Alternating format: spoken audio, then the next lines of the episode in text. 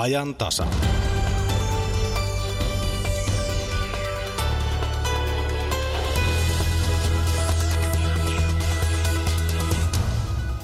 Tänään puhumme ajantasassa koulujen alkamisesta. Uusi OPSI eli opetussuunnitelma otetaan käyttöön. Se muuttaa esimerkiksi 7-luokkalaisten arkea. Kuulemme myös, miten 9-luokkalaisia ohjataan tärkeiden päätösten eteen. Yritystuet nousevat aina esiin budjettikäsittelyssä ja vaalialla. Keskustelemme siitä, mitä niille pitäisi tehdä ja miksi tukiin puuttuminen on niin vaikeaa. Virtuaalitodellisuudesta on saatu apua kipujen lievitykseen esimerkiksi palovammojen hoidossa.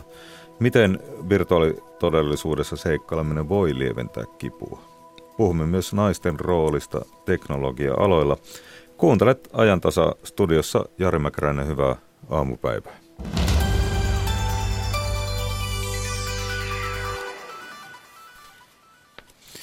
Ja mennään koulujen alkuun. Kouluthan alkaa tämän ja ensi viikon aikana, vähän riippuen siitä, missä päin Suomea ollaan ja minkälainen suunnitelma on tehty.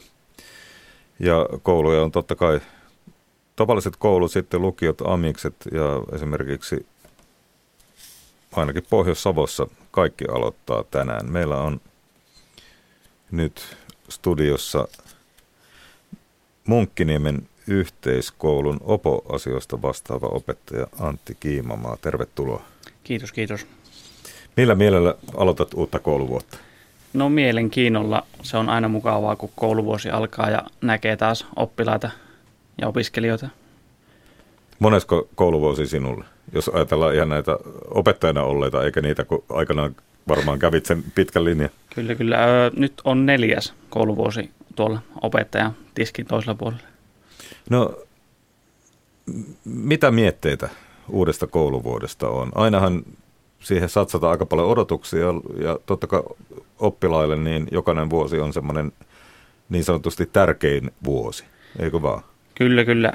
Jokainen vuosi on kumminkin oppilaan näkökulmasta tosi merkityksellinen, mutta just peruskoulussa varsinkin sitten 9. luokka on merkityksellinen. Sitten sen jälkeen pitää tai sen aikana pitää tehdä jo päätöksiä, että mihin hakeutuu jatkokoulutukseen. Niin, 9-luokkalaiset tämä on todella iso. Kyllä, näin se on. Mitä suuri merkitys päätöksillä, mitä nyt tehdään, lopulta sitten oppilaiden tulevaisuutta varten on? No sillä voi olla suuri merkitys, mutta sitten ei se myöskään ole mikään maailman suurin päätös, että kaikki ovet on kuitenkin avoinna ihan sama minkälaisen päätöksen teet nyt 9. luokalla, niin se ei kumminkaan sulje sulta tai oppilaalta minkälaisia jatkokoulutusmahdollisuuksia sitten myöhemmin. Miten näitä asioita käydään läpi? 9. luokkalaisten kanssa. Niin, ja heidän vanhempien, mutta puhutaan ensin oppilaista. Et minkälaista ohjausta he saa tähän jatkokoulutusasiaan? Joo. No, he saa sitä varmaan heidän omasta näkökulmastaan vähän liikaa ja joka tuutista, mutta hyvin tärkeää siinä on, että se on semmoinen prosessinomainen prosessi, joka liikkuu eteenpäin, eikä se vaan tapahdu se päätös vain hetkessä, vaan sitä asiaa sulatellaan hyvän aikaa ja jossain vaiheessa sitten päästään semmoinen ratkaisu, joka on sitten harkittu ja mietitty. Minkälainen organisaatio siinä on takana? Tuskin sinä ihan itse alat keksiä kaikkea, mitä kerrot. Ei missään nimessä, vaan kaikkia lähtee itse nuoresta, että hänen mielenkiinnon kohteitaan ja semmoisia lähdetään siinä miettimään, mutta ja sitten siinä on koulussa on tietenkin opinto-ohjaajat, joka ohjaa tässä asiassa. Sitten on opettajat. Onko se niitä opoja, niin ainakin mun kouluaikana oli? Joo, opoja me ollaan. Kyllä. Ja sitten tietenkin eri aineiden opettajat, luokanvalvojat, perheet tietenkin. Sitten koulussa on muitakin ihmisiä, jotka on hyvin paljon nuorten kanssa tekemisissä. Kuraattorit, psykologit, terveydenhoitajat, erityisopettajat, kaikki. Kaikki on yhdessä tekee sitä hommaa sitten, että nuoret pääsisivät sitten semmoisen koulutukseen, mihin he haluavat. Mitä eri vaihtoehtoja 9-luokkalaisilla on edessä? No jatkokoulutuksen suhteen pääasialliset linjat on kuitenkin lukio tai ammatillinen koulutus. Mutta sitten jos tuntuu, että ei oikein vielä siinä kohtaa keksi sitä koulutuspaikkaa tai jää kenties ilman koulutuspaikkaa, niin sitten on hyvin paljon muita vaihtoehtoja myös. Että on tämä perinteinen 10. luokka, eli perusopetuksen jatko-opetus. Sitten on ammatilliseen koulutukseen valmentavaa koulutusta, eli valmakoulutusta. Ja nämä on ne pääasialliset, mitä on sitten nämä lukio- ja ammatillisen koulutuksen jälkeen olevat vaihtoehdot. Ja niitä on saatavilla vissiin ihan ympäri Suomea? Kyllä niitä ympäri Suomea on tarjolla. Että. Ja sinä esimerkiksi niistä ysiluokkalaisille kerrot? No näistä pitää kertoa aina, että pitää kaikki vaihtoehdot olla tiedossa. Ja. Miten oppilaat ottaa tämmöisen tiedon vastaan? Itse ainakin muistan niiltä ajoilta, kun oli ysiluokkalainen, niin ei sitä välttämättä ihan jaksanut aina kuunnella ja miettiä, että minä menen lukioon ja katsotaan sitten. No, vanhemmat ehkä oli vähän eri mieltä, mutta kerro ensin oppilaan näkökulmasta. No heissäkin on tietenkin eroja. Jotkut on hyvinkin vastaanottavaisia ja jotkut ehkä yrittää kenties vähän sysätä asiaa myös sivuun, että vähän saattaa ehkä ahdistaa tai jännittää tämä hakeminen ja muut, että haluaa pukata sen tai työntää sen stressiin vähän sivuun. Mutta kyllä pääasiassa he ovat vastaanottavaisia ja haluaa miettiä näitä asioita ja haluaa keskustella niistä, ja koska kyseessä on kuitenkin heidän tulevaisuus ja elämä. Mutta kyllä siellä on monenlaista näkökulmaa on. Mitäs vanhemmat sitten? No, onko ne nykyään aktiivisia? Silloin kun itse oli koulussa, niin kaikella kiitoksella rakkailla vanhemmille, mutta eivät he tainneet hirveän aktiivisia koulusuhtaa olla, mutta että on kuullut, että nykyään vanhemmat on aika aktiivisia koulun päin. Kyllä vanhemmat on aktiivisia ja se on osa sitä, että kun koulussa on paljon ihmisiä, jotka tekee oppilaiden eteen asioita, niin on sitten hyvä, että se tehdään hyvässä yhteistyössä sitten perheiden kanssa ja pysytään kaikki samalla kärryllä ja samalla suunnalla sitten siitä, että mihin ollaan nuorten kanssa menossa. Mitä eri asioita käydään läpi silloin, kun puhutaan siitä ysiluokkalaisille, että mitkä on tulevaisuuden näkymät ja koulutusmahdollisuudet ja niin edelleen? No just nämä käydään läpi, että mitä on koulutusmahdollisuudet. Tulevaisuutta on hyvin hankala ennustaa, mutta pyritään myös käymään läpi, että miten työelämä muuttuu, minkälaisessa muutoksessa on nyt, mitenkä koulutus muuttuu, miten koulutuksen merkitys, mikä siinä on tärkeää. Ja sitten totta kai hyvin paljon lähtee sitten siitä, että mitä nuoret itse, mikä heistä tuntuu, että se on se heidän tulevaisuuden suunta. Ja sitten hän täytyy vaan suhteuttaa tämä oma ajatus ja sitten kaikesta muusta informaatiosta ja soluttautua siihen sekaan. Ja vähän sitä realiteettia. Kyllä, realiteettia myös sitten mukaan. No mitkä, Antti, sinun näkökulmasta on semmoisia asioita, mitkä tämän päivän 15-vuotiaille on tärkeää, jos mietitään tuommoista tulevaisuuden näkymää ja mikä siihen liittyy? No 15-vuotiaitakin yllättävän paljon he tuntuu kaipaavan semmoista, että he haluaa semmoista turvaa ja he haluaa kumminkin, monella on jonkunnäköinen ajatus, mitä he haluaa tehdä, mutta tosi monella myös sitten ei ole mitään ajatusta, mutta moni kokee sitä, että heillä kumminkin on semmoinen ajatus, että he haluaa tehdä, haluaa kouluttautua ja haluaa sitten tehdä sitä koulutusta vastaavaa työtä sitten myöhemmin. Että kyllä heillä on semmoinen ajatus kumminkin mielessä. Mitä sinä, Antti, teet semmoisten oppilaiden kanssa, joilla ei ole semmoista näkymää, että, jotka on, jos mietin itseäni siinä iässä, niin ei kyllä ole mitään näkymää. Enkä olisi voinut koskaan kuvitella, että joku päivä täällä Yleisradiossa on studiossa puhumassa.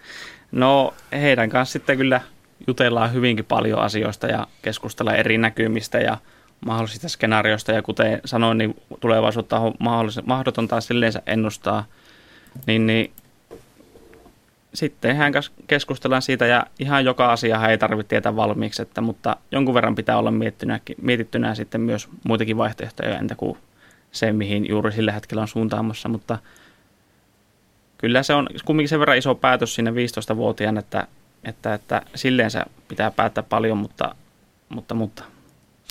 Munkkiniemen yhteiskoulu, missä sinä olet, Antti, niin se on kai niin sanottu hyvä koulu. Kaikki koulut Suomessa on hyviä kouluja. No totta kai, mutta eikö se ole niin sanottu hyvä koulu? Onko kouluilla tässä mielessä eroja? Mikä on sinun käsitys? No minun käsitys on ainakin se, että koulut on sillä lailla tosi samanlaisia, että kaikissa on tosi ammattilaisia töissä, jossa tehdään suurta panosta nuorten koulutuksen eteen ja isolla sydämellä ja pyritään sille tekemään nuorten elämästä mahdollisimman helppoa, että he eteen tehdään tosi paljon töitä. Mutta en nyt suoraan sitä eroista, en kyllä osaa sanoa sen enempää kyllä. Kaikkihan tietysti haluaa, että omat lapset pärjää, mutta lähtökohdat lapsilla on kovin erilaisia. Osaako koulu tasoittaa näitä eroja? Paljonko se tulee sun arjessa eteen ja paljonko näitä kollegoiden kanssa mietit? No jonkin verran, että perheillä on ehkä erilaisia tapoja sitten joskus ja nuorillakin siitä, että miten paljon he haluavat omalta perheeltään tukea eri päätöksiin. Ja että näissä asioissa sitten joskus voidaan antaa lisää tukea ja ohjausta sitten nuorille, mutta kyllä perhe pääasiassa on tosi aktiivisia, varsinkin tässä yhteishakuasiassa, kun haetaan 9-luokan jälkeen seuraavan koulutukseen. No näkyykö esimerkiksi maahanmuuttajien määrä koulussa tässä mielessä? No näkyy, ja se on silleensä ehkä opinto-ohjaajan näkökulmasta, niin se saattaa aiheuttaa sen, tai ei aiheuta, vaan sillä pitää opinto-ohjaajan ottaa huomioon se, että vanhemmat eivät välttämättä tunne suomalaista koulutusjärjestelmää niin hyvin kuin kenties kantasuomalaiset. Ja se pitää sitten vaan ottaa huomioon sitten eri tilanteissa ja keskustella perheiden kanssa enemmän ja syvemmin ja kenties isommalla porukalla, jotta on esimerkiksi tulkki paikalla ja saadaan kaikille käsitys siitä, että mitä ollaan tekemässä. Että ei ole semmoinen olo, että ei tiedä, mitä on tapahtumassa.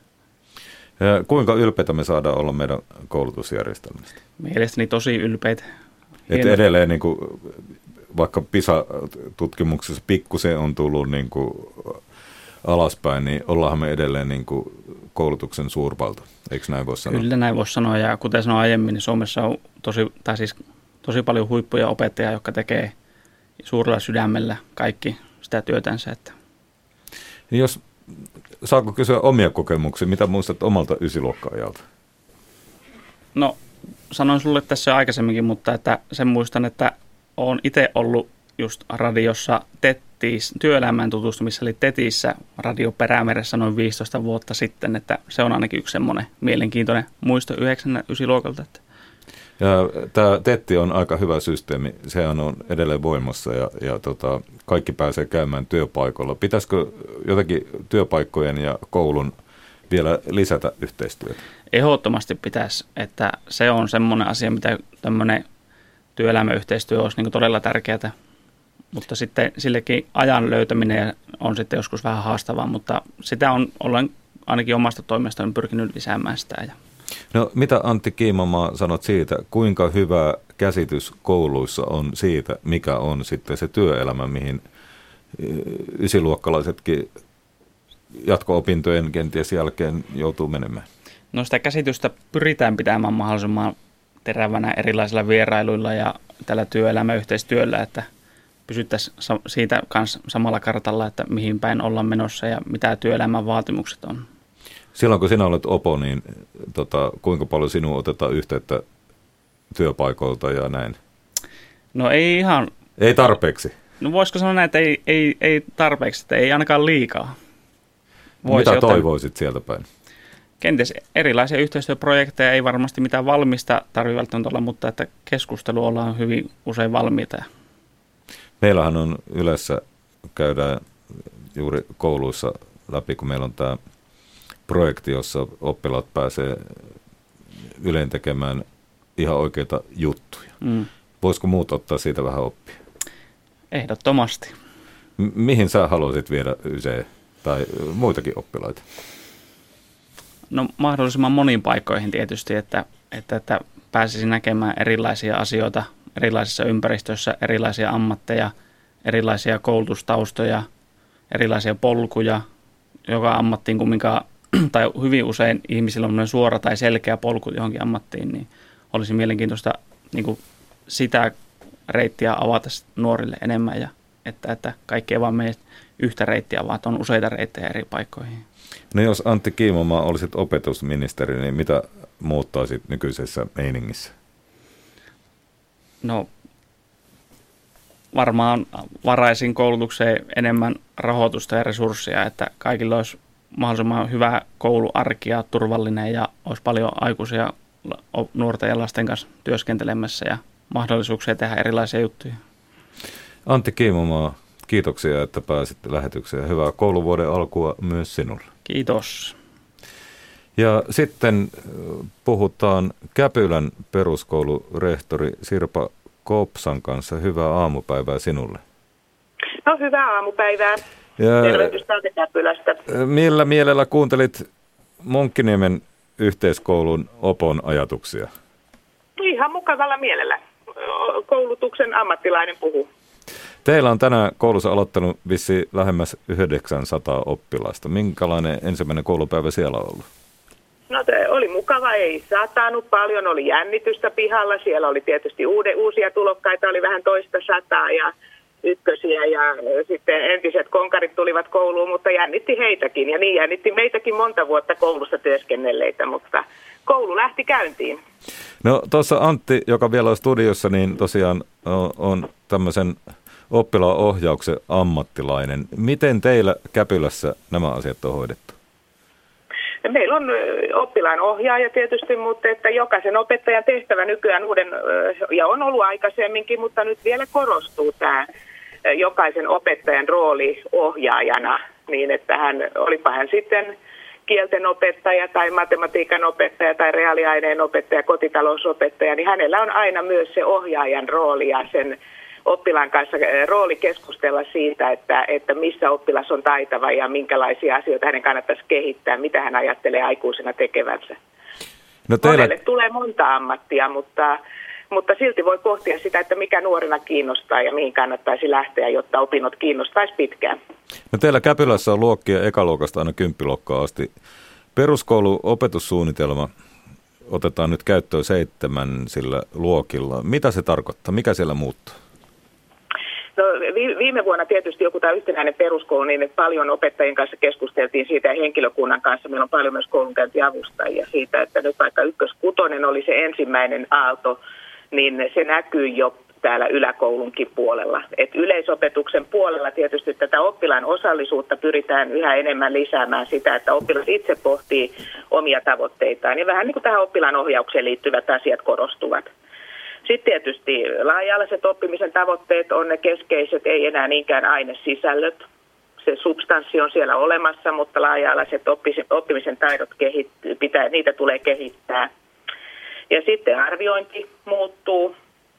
Ja tietysti jotkut aineetkin muuttuu, että entisistä tekninen tekstiilityö niin tulee yhteistä käsityötä. Se on nyt ensimmäinen vuosi sitten 7-luokkalaisilla sitä, että on yhteinen käsityö.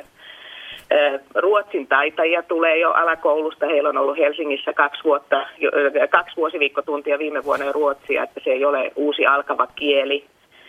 Jonkun verran tietysti valinnaisaineissa tulee muutoksia. Ja sitten se, että opettajien keskenäinen yhteistyö oppilaiden oppimisen edistämiseksi, eli ilmiöoppiminen on se. Kerro vähän sitä ilmiöoppimista. Se meille vanhemmille tuntuu vähän, mitä nyt sanoisi, ei ole ihan helppo ottaa haltuun.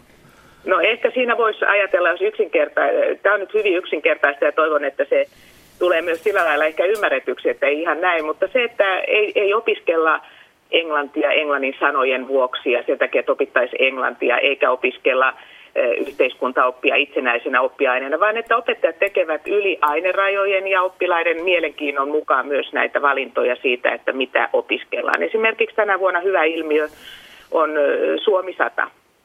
Finland 100, että mitä kaikkea eri oppiaineissa yläkoulussakin voi sisällä, miten niistä syntyy kokonaisuus ja oppilas voi keskittyä siihen kohtaan tässä Suomi 100, joka häntä kiinnostaa historiallisesti, kielellisesti, vaikka ruokataustoiltaan, meidän laulujen osalta ja muuta, että se on sellaista tiettyihin asioihin keskittymistä ja nähdään, että tarvitaan paljon erilaista osaamista ymmärtämiseen. No oppilaan arvioinnin tulisi tämän OPSin mukaan olla, uuden opetussuunnitelman mukaan olla monipuolista ja jatkuvaa. Mitä se tarkoittaa käytännössä? No, käytännössä se tarkoittaa sitä edelleen sen oppilaan osallistamista, että hän asettelee itselleen tavoitteita, mutta että hän saa sekä kirjallista että suullista palautetta. Nähdäänkö me vanhemmat niitä todistuksia, kun meille se numerotodistus on tärkeä, mutta niitä vissiin ei enää ole siinä mielessä kuin ennen. Niitä varmaan suurimmassa osassa yläkouluja varmaan on, ja mekin on tehty sellainen ratkaisu, että 1.4 on tämmöinen kirjallinen palaute vain muutamista aineista, mutta 5 lähtien sitten tulee jo numeroita niin, että alkaa syntyä käsitystä siitä osaamisen tasosta myös tällä numerotasolla. Se on kuitenkin aika monella monella vanhemmalla päässä, ja on se lapsillakin, kun se siirtyy niin kuin vanhemmilta lapsille se malli. Mutta kyllä te tulette näkemään yläkoulussa varmasti numeroita. Kaikki päättöarvioinnithan on numeroarviointeja, mutta ennen kuin se numero syntyy, niin käytännössä oppilaan pitäisi hyvä arviointi on sellaista, että oppilas pystyy itse sanomaan, että osaan tätä paremmin kuin hyvin, mä voisin saada 9. Tai en ole tehnyt kaikkea, en ole näitä asioita oppinut ja musta tuntuu, että mun osaamisen taso voisi olla vaikka 7 taso. Itsekö olisin saanut sen joskus 70-luvulla. Kiitos Käpylän peruskoulun rehtori Sirpa Kopsa. Kiitoksia tästä, hyvää koulupäivää, hyvää kouluvuotta kaikille. Samoin sinulle. Ja myöskin kiitän tässä kohtaa Antti Kiimamaata, joka Munkkiniemen yhteiskoulusta meillä oli. Hyvää kouluvuotta sinullekin.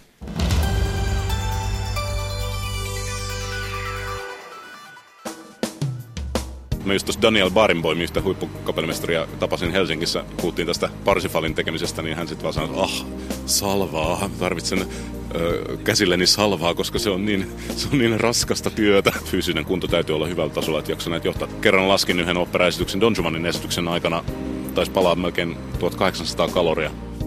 Kesävieraani, kapellimestari, pianisti ja Turun musiikkijuhlien taiteellinen johtaja Ville Matvejev kertoo työstään ja unelmistaan sunnuntaina kello 15 jälkeen. Yle, Radio Suomi. Sunnuntaihin on kuitenkin jonkin verran aikaa. Nyt kello on 10.25. Kuuntelet Radio Suomessa ajan tasaa. Me puhumme kohta teknologiayrityksistä ja vähän tasa-arvoon liittyen, niin kuin se on, että miehet osaa koodata ja naiset ei. Pohdimme myös yritystukia, ne nousee joka kerta esiin budjettikäsittelyssä. Miksi niihin puuttuminen on niin vaikeaa? Ja kuulemmepa siitäkin, miten virtuaalitodellisuus tulee sairaaloihin ja sitä hyödynnetään esimerkiksi kivun hoidossa. Mutta sitä ennen Johanna Östman kertoo meille, mitä Ylen nettisivulla on tällä hetkellä tarjolla. Yle.fiissä kerrotaan muun muassa uudesta tutkimusta, jonka mukaan runsas sokerin käyttö saattaa lisätä miesten riskiä sairastua masennukseen. Naisten osalta tällaista yhteyttä ei tässä tutkimuksessa havaittu. Brittiläisen UCL:n yliopiston tutkijat selvittivät alun perin 5000 miehen ja 2000 naisen ruokavaliota useita vuosia kestäneessä tutkimuksessa ja huomasivat siinä yhteydessä, että miehillä, jotka syövät 67 grammaa tai enemmän sokeria päivässä, on kohonnut riski sairastua 5 vuoden kuluessa masennukseen. Nyt loppu meikäläiseltä kyllä jäätelön ja suklaakeksien syöminen, mutta oluessahan onneksi ei ole paljon sokeria. Kyllä, siinä saattaa olla sitä energiaa aika paljon. Siis tämmöinen grammamäärähän tulee täyteen esimerkiksi 2-3 suklaapatukasta. Mutta sitä, miksi tämä sokeri ei lisää naisten riskiä sairastua masennukseen, sitä ei vielä osata selittää. Oliko nainen kenties tutkimuksen tehnyt professori?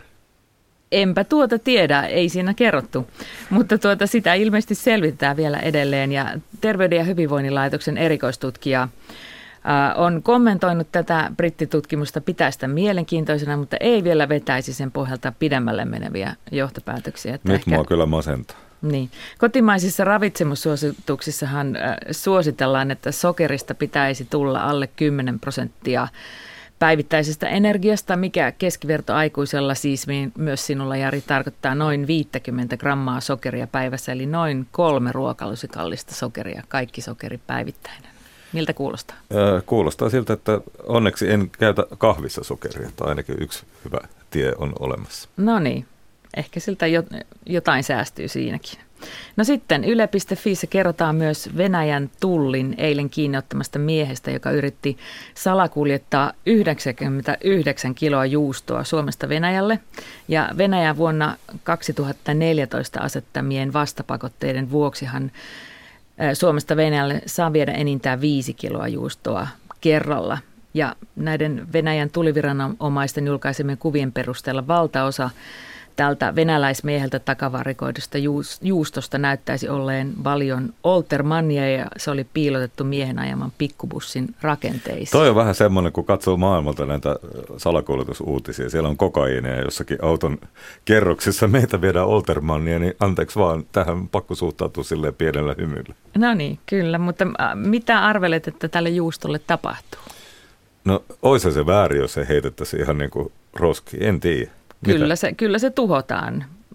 Näin käy. Viimeksi eilen, kun viimeksi maanantaina viranomaiset tuhosivat Pietarissa 1,5 tonnia puolalaisia maataloustuotteita, joita myös nämä vastapakotteet koskevat. Se on kyllä väärin. Luulisi, että Venäjälläkin olisi ihmisiä, jotka haluaa sen juuston syödä. Niin. Otetaan vielä yksi. Yle.fiissä kerrotaan myös, että kotimaisen rikosdraamasarjan Sorjosen toisen kauden kuvaukset ovat alkaneet Lappeenrannassa ja mukana on suuri joukko satoja avustajia. Ilman heitä sarja ei syntyisi. Esimerkiksi tämmöisen hautajaiskohtaukseen tarvittiin lähes 100 avustajaa ja näille avustajille ei nyt sitten etukäteen kerrota, mitä kuvataan, ainoastaan mitä toivotaan, että heillä on päällä ja mihin heidän tulee saapua ja myös pitää allekirjoittaa vaitiolovelvollisuussopimus, jotta sarjan käänteet eivät paljastu etukäteen. Ja sarjan tuottaja Matti Halonen on laskenut, että saattaa olla, että tarvitaan yhteensä jopa 1000 avustajaa Sorjosen toisen kauden kuvauksiin. Se on hienoa, että ihmiset jaksaa avustaa. Itse olen kerran ollut tässä, joka nyt tuli uusintana Kansanmies-sarja, niin arvaappa mitä esitin siinä. No. Yleisradion toimittaja. Kiitos Johanna näistä. Kiitos. Tämä on ajan tasa.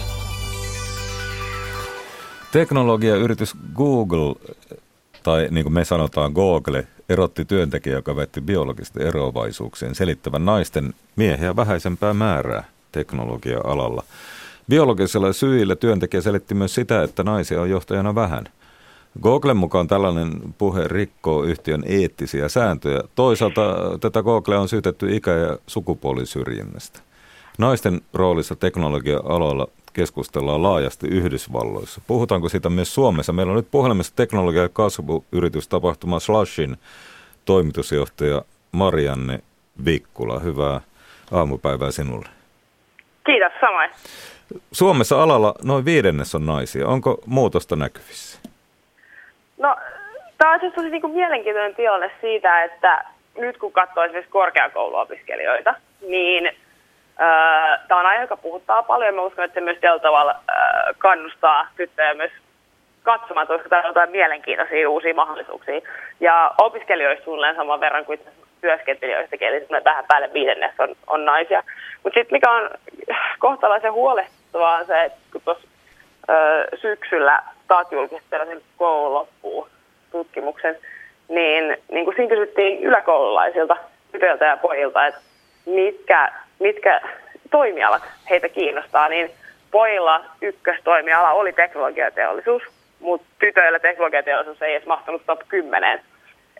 Eli se on jo siellä tosi aikaisessa vaiheessa, kun näitä jonkinlaisia mielikuvia syntyy. Joo. Eli Marianne, jotainhan perää tässä Googlen työntekijän väitteissä ehkä on.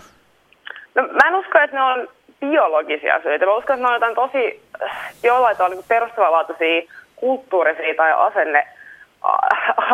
asenneilmapiirin asioita, joihin meidän yhteiskunnan pitää olla kasvanut, jota varmasti jos näitä tämän tyyppisen kulttuurin jo yläkoululaisetkin on kasvanut, niin se tarkoittaa, että tulee jo perheistä tai opettajista tosi vahvasti.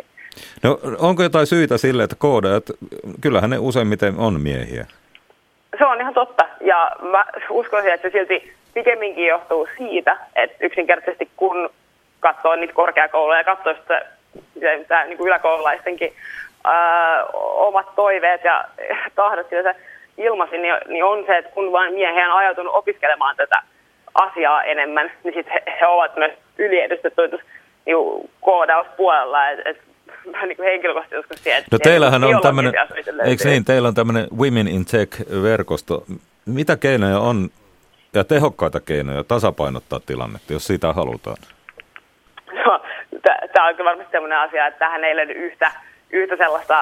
yhtä keinoa, jolla tilanne voisi korjata, että pitää pystyä yhtä lailla muuttamaan sen ilmapiiriin just tätä, että miten jo yläkoulussa esimerkiksi rohkaisee tyttöjä ajattelemaan eri tavalla, mutta sitten myös ihan kun miettii, että taas tuolla teknologiamaailmaa tai teknologiayrityksiä, niin pitää huoltaa, että näissä yrityksissä on sellainen kulttuuri, joka kannustaa diversiteettiin ja tasa-arvoon, ja että se koko arki on rakennettu niin, että naiset voi ihan yhtä lailla olla siellä töissä.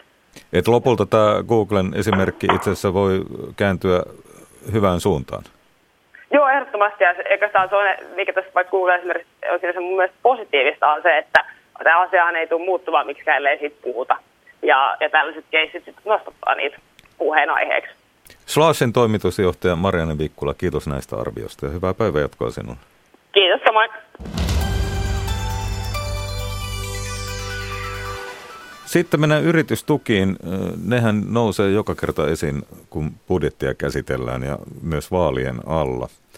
Seuraavaksi keskustellaan siitä, mitä niille pitäisi tehdä ja miksi näihin tukiin puuttuminen on niin vaikeaa. Palkansaajien tutkimuslaitoksen johtaja Seija Ilmakunnas ja elinkeinoelämän tutkimuslaitoksen Etlan toimitusjohtaja Vesa Vihriälä ovat Olli Seurin haastateltavana. Työ- ja elinkeinoministeriön toukokuissa selvityksessä yritystukien lasketaan olevan yhteensä 4 miljardia euroa, näistä suoria tukia 1,1 miljardia ja verotukia 2,9 miljardia laskennallisesti.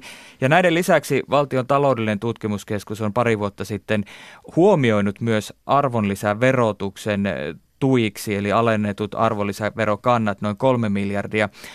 Miten hyvin nämä kattavat yritystuet, joita olisi mahdollista tarkastella, joista voisi jopa säästää ainakin pitkällä aikavälillä? Tai mikä on se kokoluokka, mistä kannattaisi puhua, kun tämä asia kuitenkin nousee säännöllisesti esiin? Seija Ilmakunnas. No, konkreettisin erä tietysti on nämä suorat tuet.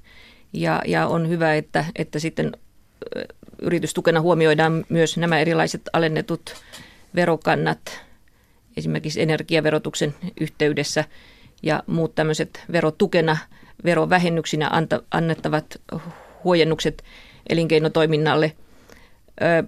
Tämä 4 miljardia on siinä mielessä niin kuin aika selkeä perusteltu luku.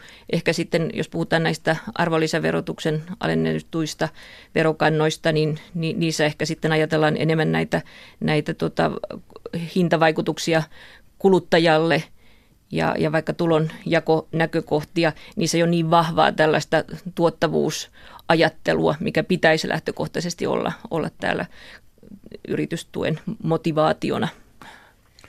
Ihan samalla tavalla ajattelen itsekin tästä, että kyllä meidän kannattaa ottaa lähtökohdaksi tämä 4 miljardia kokonaisuus, jossa verotukia on se vajaa 3 ja sitten näitä suoria tukia miljardin verran ja sitten erikseen pohtia näitä arvonlisäverokantoja, niiden mahdollista yhtenäistämistä ja kiinnittää huomiota sitten, mitä tälle 4 miljardin potille mahdollisesti voisi tehdä. Jos ajatellaan ihan tässä ja nyt, kun budjettia valmistellaan, valtiovarainministeri Petteri Orpo puolusti eilen A-studiossa yritystukijärjestelmää eikä hyväksy sanaa haitallinen tuki, mitä julkisuudessakin on käytetty. Vesa Vihriälä ensin, kun Etlan tutkimusjohtaja Mika Maliranta on jo kommentoinut Kauppalehdelle, että yritystukien leikkaamiselle pitäisi saada viimein aikaiseksi edes alkusysäys. Mikä voisi olla sellainen alkusysäys, jotta lähdettäisiin liikkeelle jo tänä vuonna?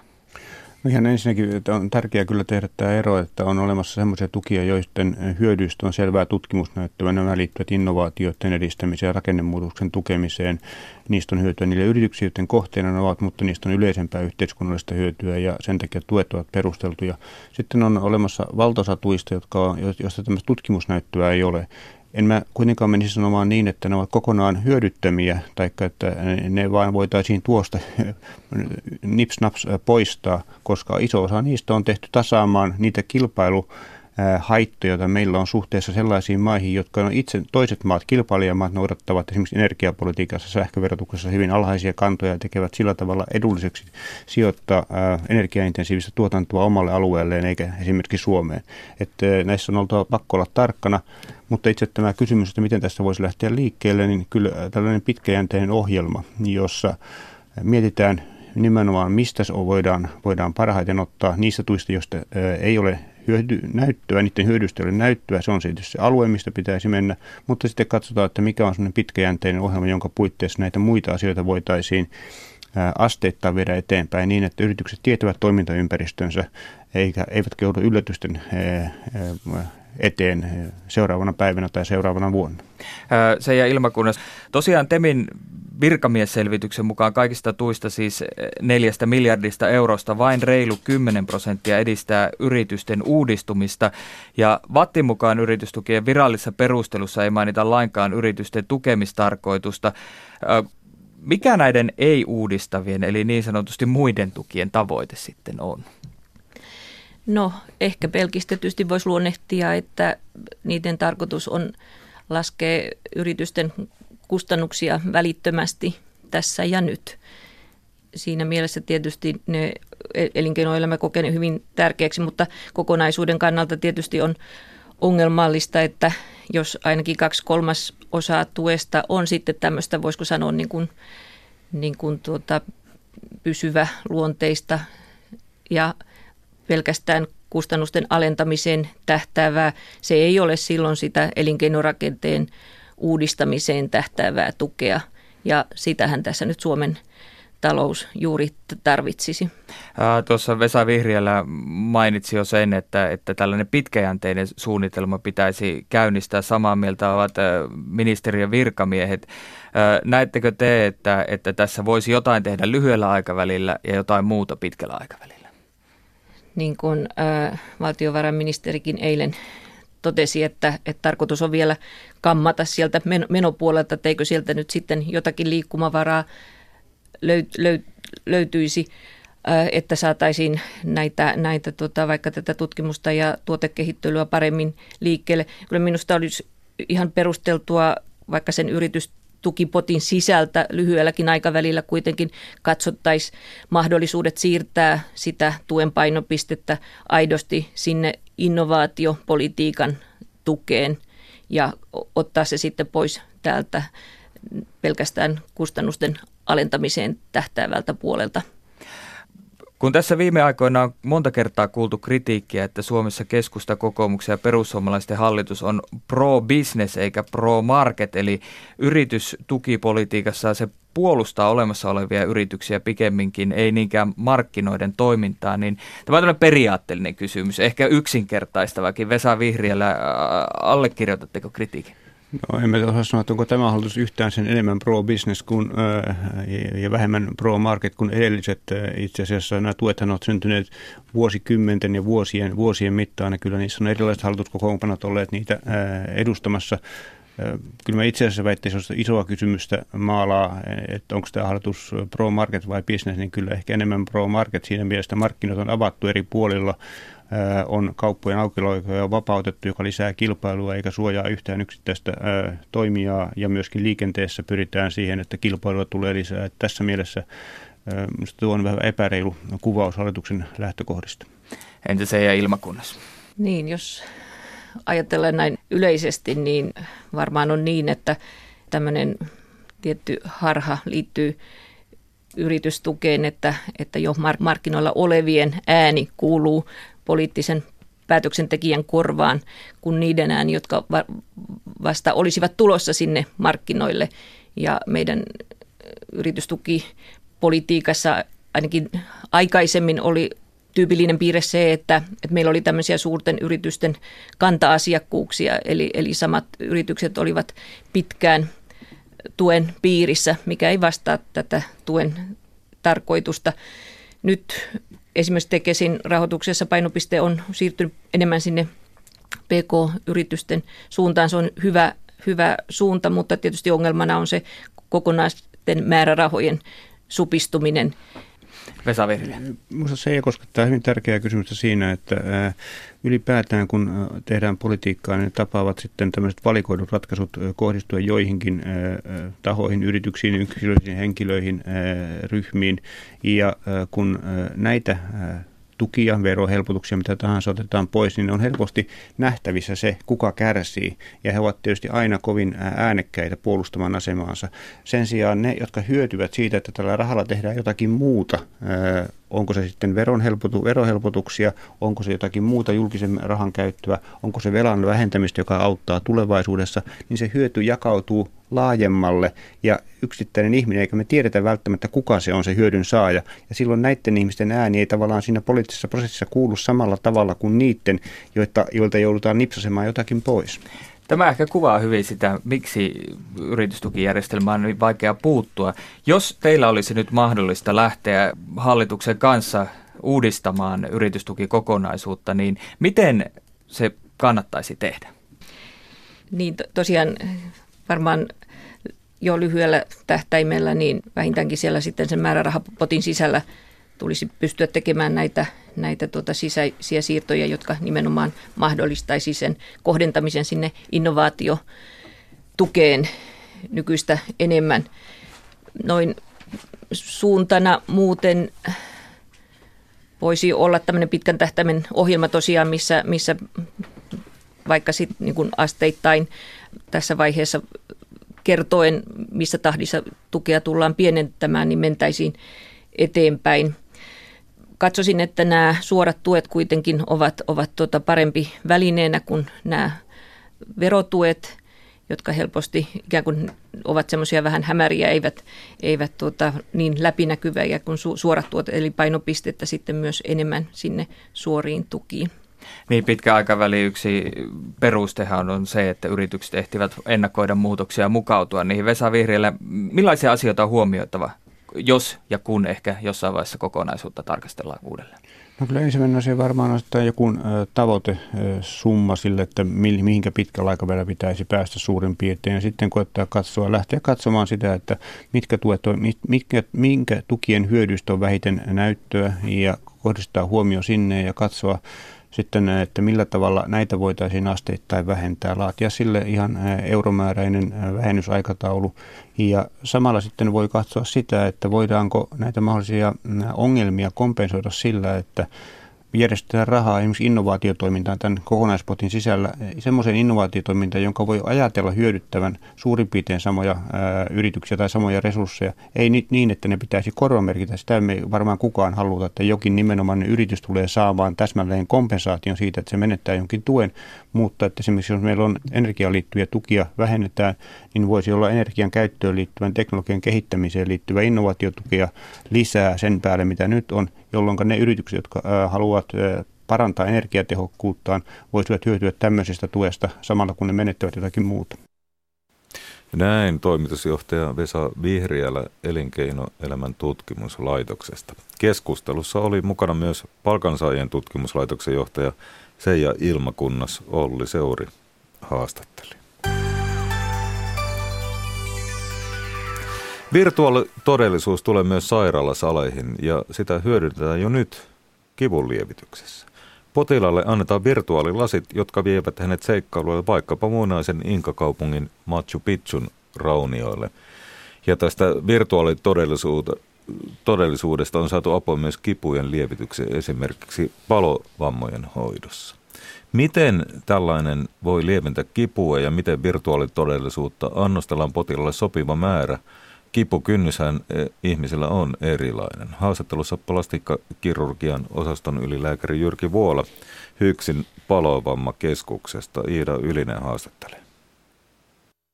Ajatellaan, että meillä on potilas, joka kärsii kovista kivuista vaikkapa palovammojen takia.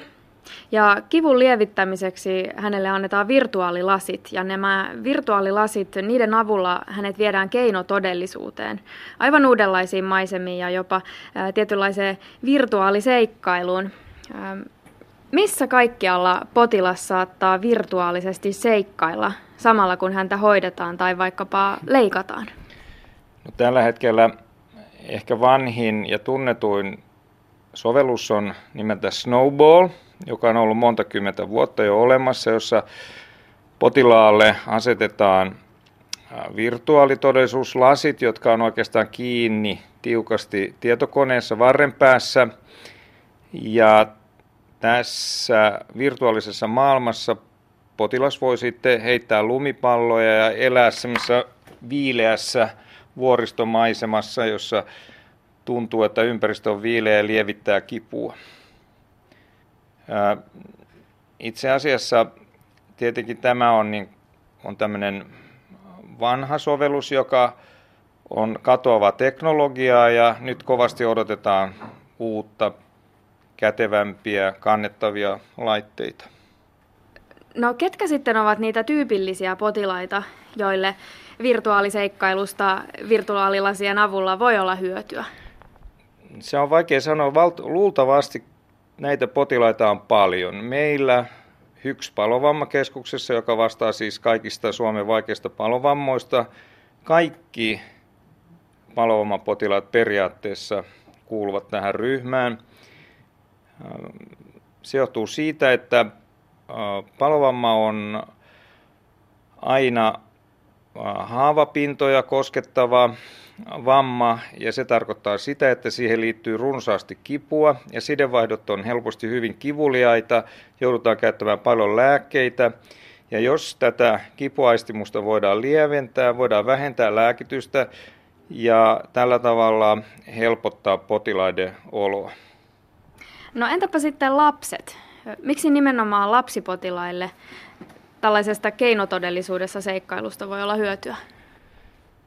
No lapset on vielä ehkä erityisryhmä, koska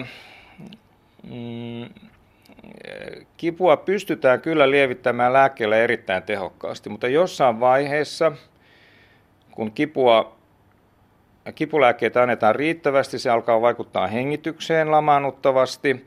Potilaat eivät ole ihan, voisiko sanoa, aina täysin orientoituneita, eli tässä ajassa, eli siitä mitä enemmän lääkkeitä annetaan, se enemmän potilaat menevät sekaisin ja sen kauemmin mitä enemmän annetaan, sitä kauemmin se vaikutus kestää. Potilaat ei syö, ovat väsyneitä, heitä ei saada ylös sängystä.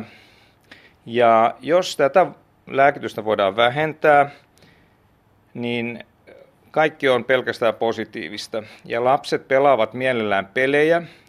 Ja nyt tämmöinen kipuaistimus, niin se tavallaan, se vaatii potilaalta aina tietynlaista keskittymistä. Ja jos tämä keskittyminen voidaan kohdistaa johonkin muuhun, niin se kipuaistimus lievittyy. Ja lapset ovat ehkä herkempiä tällaiselle manipulaatiolle kuin aikuiset. No kertoisitko vielä tarkemmin, että miten ja miksi virtuaalitodellisuudessa seikkailu sitten lieventää sitä kipua? No, se on kyllä erittäin monimutkainen prosessi, eikä sitä itse asiassa ihan tarkkaan tiedetäkään. Mutta se perustuu juuri siihen, että kipuaistimus edellyttää tietynlaista keskittymistä. Ja jos keskitytään johonkin muuhun, niin nämä kipureseptorit eivät aktivoidu samalla lailla, vaan siinä tulee tämä virtuaalinen todellisuus ottaa sen sijaan. Ja tällä lailla potilas ei ikään kuin havaitse tätä kipua. Eli voiko sanoa, että virtuaalitodellisuudessa seikkaillessa aivot ikään kuin kuormittuvat sillä ja kipuaistimukselle ei jääkään niin paljon tilaa? Tästä on juuri todennäköisesti on kysymys, nimenomaan tästä asiasta.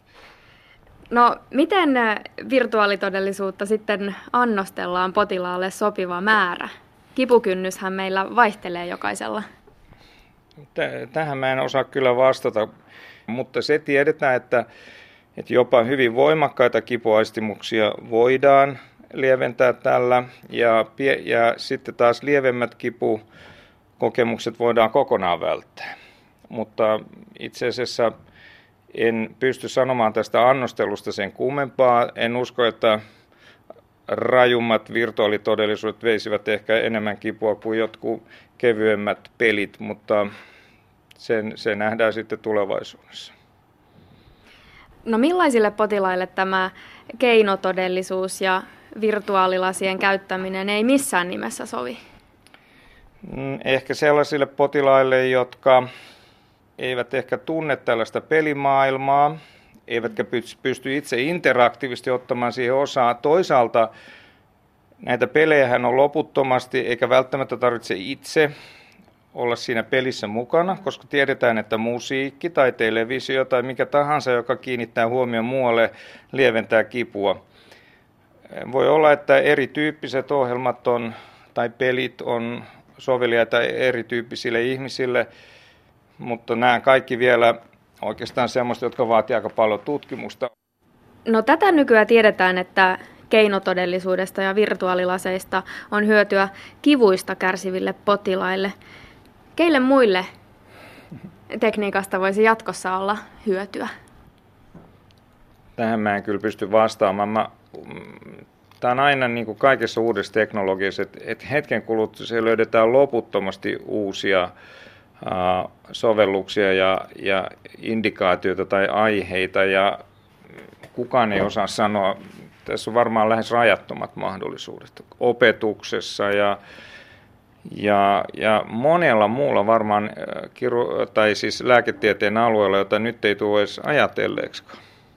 No mitäpä sanot vaikkapa Alzheimerin taudista, masennuksesta, selkäkivuista, synnytyksestä tai vaikkapa fobioista?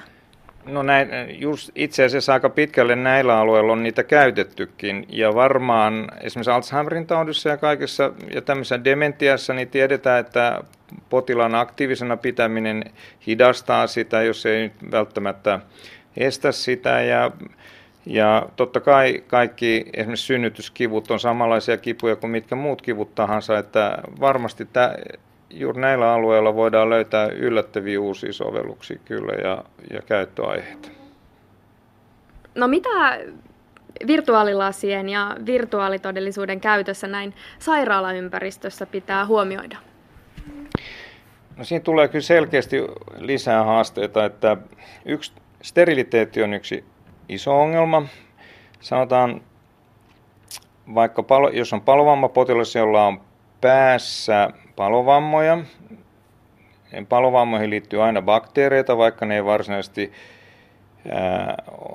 olisikaan aiheuttanut mitään infektioita, mutta potilaalla on niitä paljon. Jos samoja laseja sitten käyttää heti joku muu, niin sitten infektiot voivat levitä, ja tämä on suuri ongelma. Nämä täytyy ratkaista, jos tietenkin tämmöiset virtuaalitodellisuuslasit muuttuu hyvin halvoiksi, niin potilaalla jokaisella voi olla vaikka omat, mikä on tietysti ideaalinen tilanne, mutta varmaan ei ihan alkuvaiheessa vielä tähän päästä, että jonkinlaisia desinfektioratkaisuja täytyy pystyä keksimään, ja jos erilaisia laitteita desinfioidaan, on se aina kohtalainen vaatimus sitten sille laiteteknologialle, että se kestää tämmöisiä raskaita desinfektioprosesseja. Hyksin Palovammakeskukseen on tänä vuonna tulossa eräänlainen 3D-laite, enempi televisiomainen laite, jota sitten vaikkapa lapsipotilas voi katsoa, ja seikkailu vie hänet mukanaan, jos hyvin käy, mutta minkälaiset aikeet teillä on hankkia nimenomaan tällaiset virtuaalilasit, jossa on se immersiotyyppinen elementti, eli ihminen viedään keskelle uutta ympäristöä ja toimintaa? No, tämä on tietenkin meidän tarkoitus ihan heti vaan, kun markkinoille tulee kohtuuhintaisia laitteita ja hyviä ohjelmistoita todennäköisesti on olemassakin. Eli kyseessään on, mitä mainitsit äsken, on tällä hetkellä hankinnassa meillä yksinkertainen iso televisioruutu, ja sitten potilaalle asetetaan samanlaiset 3D-lasit kuin elokuvateattereissa, ja sitten kymmeniä erilaisia pelejä ja ohjelmia voidaan sitten katsoa ruudulta, mutta potilas ei ole itse tässä pelimaailmassa mukana, eli näkee vain kapean sektorin eikä ole siellä ympäröitynä 360 astetta pelimaailmassa tai missä tahansa videomaailmassa. Näitä laitteita on tulossa ja tulee kovaa vauhtia. Periaatteessa niitä on jo olemassakin, mutta sitten sanotaan näin, että näissä käymme jatkuvasti kansainvälisissä kokouksissa, niin vielä ei tämä ole lyönyt läpi esimerkiksi palovamma- tai kivuhoidossa, mutta se on tulossa aivan lähitulevaisuudessa, ehkä jo tänä vuonna tai ehkä jo ensi vuonna, mutta tässäkin tietenkin käy sillä lailla, että hinnat aika nopeeseen tahtiin tulee laskemaan, että saa nähdä nyt, että missä vaiheessa päästään investoimaan näihin laitteisiin. Ja pitää tietenkin olla myös tarkkana tekniikan kanssa, joka saattaa nopeastikin vanhentua. Tekniikka saattaa nopeasti vanhentua ja uutta tulee taatusti tilalle ja aina joka kerta entistä monipuolisempaa ja entistä uskottavampaa.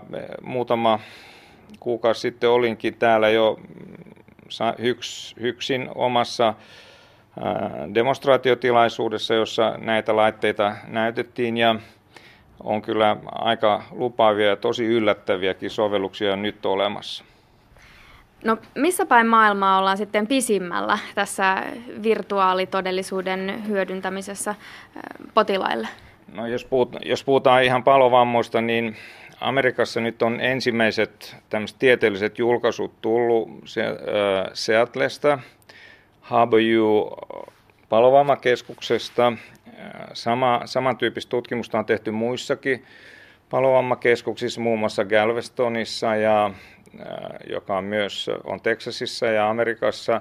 Ja varmasti sitä tehdään monessa paikassa tällä hetkellä, mutta niin kuin mainitsin aikaisemmin, niin on aika yllättävää, että tieteellisiä julkaisuja, jotka kuitenkin on erittäin oleellisia tällä alalla, jotta voidaan antaa vaikuttavaa hoitoa, niin on erittäin vähän tällä hetkellä, mutta tutkimuksia on menossa kyllä. Ja toivottavasti kohta saadaan lisää. Haastateltavana oli plastiikkakirurgian osastoylilääkäri Jyrki Vuola Hyksin Palovammakeskuksesta ja häntä haastatteli Iida Ylinen. Tämä on Ajantasa. Aamupäivän Ajantasa loppumassa, iltapäivällä jatketaan kello 14 Yle Uutisten jälkeen. Puhutaan silloin kansalaisopistosta sen lisäksi, että koulut alkaa, niin kuin tässäkin lähetyksessä kuultiin, niin alkaa myös kansalaisopistoilla uusi lukukausi ja nehän ovat erittäin suosittuja ja monenlaista on tarjolla. Mitä kaikkea siitä kuullaan. Sitten seuraamme myös budjettiasiaa. Tällä tietoa ihan kohta kello 11 kieppeillä pitäisi valtiovarainministeriöstä jotakin lukuja tulla. Niitä seurataan täällä Yle Uutisissa ja varmaan kello 14 ollaan siitä asiasta vähän viisaampia. Sitten kuullaan, miten Peking mainostaa itseään Suomessa. Siihen ollaan totuttu, että meillä käy paljon kiinalaisturisteja, mutta miten saadaan suomalaisia turisteiksi sinne? Siitä puhutaan siis kello 14 Yle Uutisten jälkeen. Ja piroitetaan myös Tampereelle, mutta jatketaan sitä sitten kello 14.